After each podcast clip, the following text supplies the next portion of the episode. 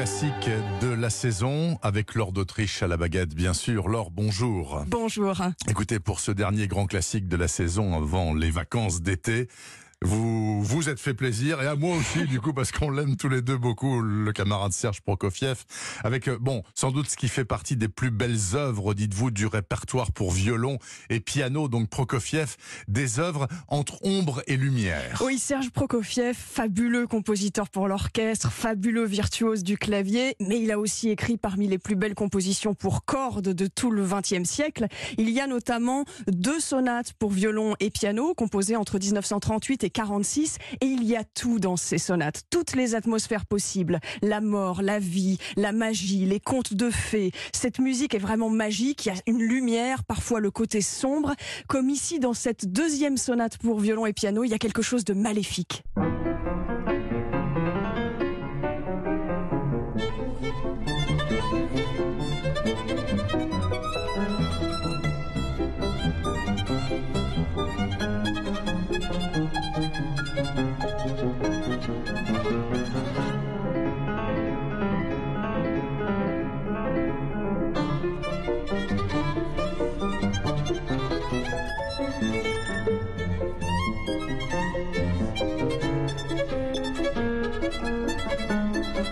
C'est extraordinairement osé de Mm. mélanger ces deux instruments-là et ça passe magnifiquement. Et voilà, justement, cette sonate a d'abord été écrite pour flûte avant que Prokofiev ne la transcrive pour le violon d'une façon magistrale, comme tout on ça l'entend. écrit entre la grande terreur stalinienne et la grande guerre Voilà. patriotique. Heureusement, il a survécu à tout ça.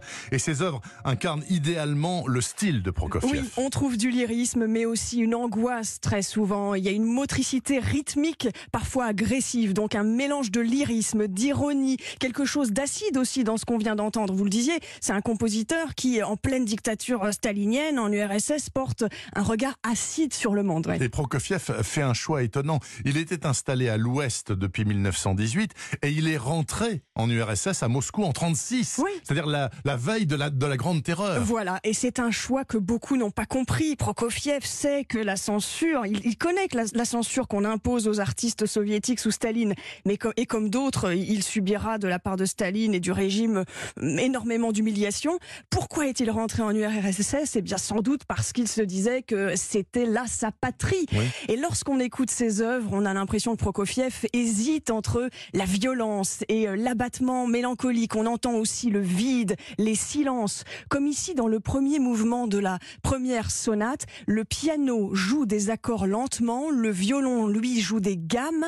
Et Prokofiev a demandé que ce passage euh, soit joué de telle façon que qu'il donne l'impression qu'un vent glacial souffle dans un cimetière.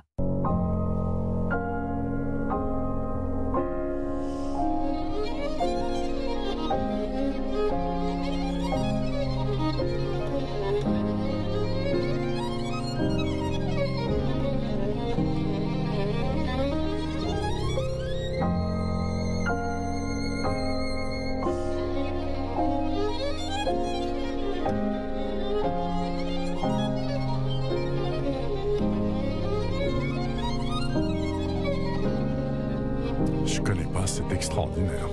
Et en concert, Magnifique. ça fait un effet toujours fantastique sur le public. Alors c'est là, je trouve, parmi les œuvres les plus splendides écrites pour le violon et le piano dans tout le répertoire, dans cette fantastique version enregistrée récemment par la violoniste française Elsa Greter et le pianiste David Lively, un disque édité par le label Fuga Libera. Et ça, je vous propose de l'écouter, ce morceau peut-être de Prokofiev, donc qui est revenu dans sa chère Russie en 1936 en lisant un livre qui se rapporte à ça, c'est-à-dire à ceux qui sont arrivés dans les années 30 dans le régime stalinien pour soutenir euh, l'élévation du communisme dans un livre magnifique qui s'appelle Les Patriotes, sorti il y a six mois chez Albin Michel, d'une euh, auteure euh, d'origine géorgienne qui s'appelle Sana Krasikov, chef-d'œuvre absolu avec Prokofiev en fond. Ça, je vous garantis que vous allez passer des journées merveilleuses. Merci beaucoup, Laure d'Autriche. Je vous souhaite un, de très bonnes vacances, Laure. Merci, Bernard. J'espère que vous en prendrez en Et c'était un plaisir de Merci passer cette fin de saison avec vous. Et moi aussi.